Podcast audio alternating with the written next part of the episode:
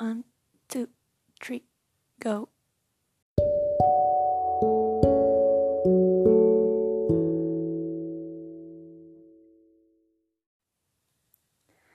Bienvenidos a un nuevo episodio de Aquí te cuento yo, de mi podcast.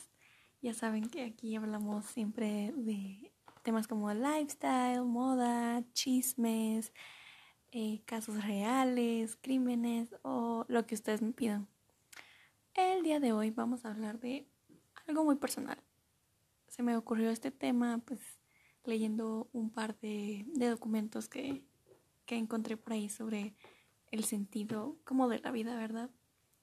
Y pues nada, que les voy a contar más o menos cómo he estado viviendo esta cuarentena, esta época en la que todos estamos, y más o menos cómo he estado llevándola para no caer como en tristeza y cosas así.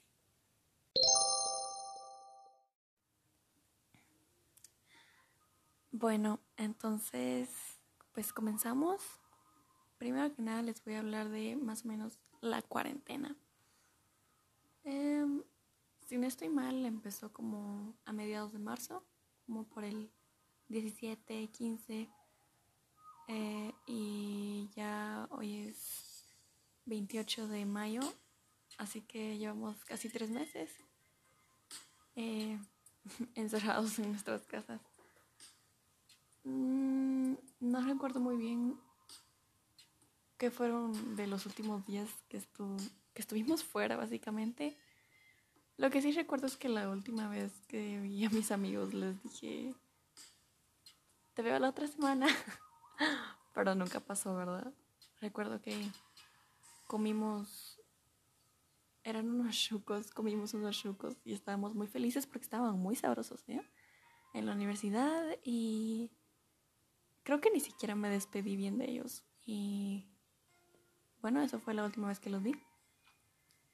Bueno, pues también me gustaría que ustedes me contaran sus experiencias de cómo fue sus últimos días de libertad. Bueno, no libertad, porque básicamente no es que estemos en prisión o algo así, pero pues mucha gente se siente atrapada. Mucha gente, pues yo tengo la oportunidad de a veces salir a caminar aquí por mi casa y todo eso, ¿verdad? Pero hay gente que no puede porque sus casas están en la carretera, entonces obviamente no podemos salir. Pero bueno, ese no es el punto de lo que les quería hablar, ¿verdad? Solo estaba como haciendo un principio. Bueno, entonces les cuento. Al principio, pues sí lo sentí como extraño, porque no, en realidad yo no quería faltar a la universidad, no me gusta faltar a la universidad. Y dije yo, ay no, es que va a ser un relajo y que nada, pero dije yo así como, bueno, en un tiempo vamos a poder regresar, X, así se queda. Pero los días se fueron sumando y al final pues nunca regresamos. Y comenzaron las clases en línea, que en realidad al principio me gustaron mucho. Las sentía bastante útiles. No tenía que levantarme temprano, podía hacerlo en la comodidad de mi cama. Pero comencé a darme cuenta que no me servían. Al estudiar la carrera que estudio, que es diseño, pues no lo sentía tan funcional. Sentía que no estaba aprendiendo nada. Entonces hubo un tiempo en donde en realidad no quería que nada de esto estuviera pasando. Bueno, creo que nadie quiere que esto esté pasando, pero me sentía triste y todo. Y también tengo varios amigos que pues platicando con ellos también me dijeron que se sentían mal, que no tenían ganas de hacer nada, que sentían como que todo era aburrido y era una rutina que no se acababa. Era como un fin de semana interminable, que al principio sonaba bien, un fin de semana que no termina. ¿A quién no le gustaría eso? Pero lo malo es que esto no es un fin de semana. No pasa nada. Es como un loop repitiéndose y repitiéndose siempre todo. Pero bueno, tiempo después de estar pensando qué se me podría como ocurrir para matar el tiempo, porque la cuarentena, una gran parte de esta, estaba pasando cuando yo estaba saliendo de vacaciones. Entonces, obviamente no tenía nada que hacer. No tenía clases ni tareas por las que preocuparme, entonces era como un tiempo detenido. Pero se me ocurrió una idea. Al estar acostada en mi cama viendo hacia el techo durante mucho tiempo, pensé, no, ¿por qué estoy aquí acostada? Hay muchas cosas que hacer. De verdad, así como, no solo en la casa, no solo cuando tu mamá te dice que hay muchas cosas que hacer en la casa, porque es cierto, aparte de hacer limpieza y todo eso, pero a nadie le gusta hacer eso. Y si hay alguien que le guste, pues, qué bueno, porque a mí en lo personal no me gusta. Pero dije yo, es vacaciones y puedo ampliar o empezar como a crear cosas. Algo se me tiene que ocurrir. Y bueno, dije yo, empecé como un tipo de proyecto personal de empezar a probar cosas que nunca había probado. Empecé a buscar materiales en mi casa. Y primero comencé a hacer pinturas de óleo. No salió muy bien, pero estaba poco orgullosa de haberlo intentado. Era la primera vez que lo hacía y pues si estás intentando no estás fallando porque estás aprendiendo.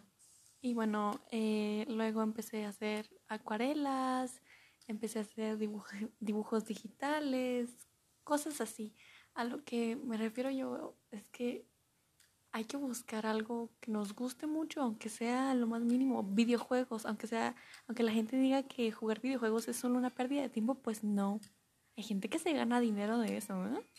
Pero pues es que busquemos cosas que nos atraigan, que siempre hemos querido probar y que no hemos tenido tiempo de hacerlo.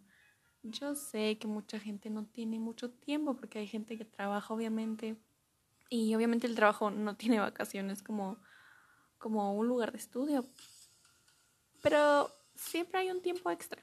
O sea, el hecho como de que no tenemos que levantarnos tan temprano, no hay que aguantar tráfico. Bueno, yo sé que algunas personas sí tienen que ir a trabajar como al lugar, pero otras no. Entonces, pues ahorrarnos el tráfico, incluso el tiempo que tomamos para vestirnos, pues podemos usarlo para otra cosa. En realidad, a la hora de una presentación solo necesitamos ponernos una camisa. Y en lo personal eso es lo que yo hago. La verdad es que duermo mucho más de lo que dormía antes. Antes casi no dormía. Y ahora pues duermo lo que el cuerpo necesita. Eso es muy bueno, ¿eh? Y también me da tiempo como de centrarme en esas cosas que les digo. En centrarme en esas actividades que me gusta hacer. También me da tiempo para salir a caminar. Salir a caminar un rato es muy bueno, aparte de que unos 15 minutos al día es perfecto para el cuerpo. Y a lo que quiero llegar es que tienen que encontrarle como el sentido a este tiempo de cuarentena, verlo del lado positivo, porque la verdad es que tenemos muchos privilegios. El hecho de tener una casa, un lugar donde dormir, o cualquiera de esas cosas ya es una gran alegría para nosotros. Y bueno, por último, el último tema que quería tocar, porque no me quiero alargar, porque podría hablar de esto mucho tiempo, pero el último tema que de verdad molesta a muchas personas es el hecho de no poder ver a sus amigos o compañeros de trabajo o seres queridos, familias y eso. Pero yo sé que es difícil, yo extraño mucho a mis amigos. Pero, pues, para empezar, no hay de otra. Pero siempre hay una pequeña opción. Yo sé que no es lo mismo, pero el hecho de hablar con esa persona por la pantalla, de verdad, la plática va a seguir.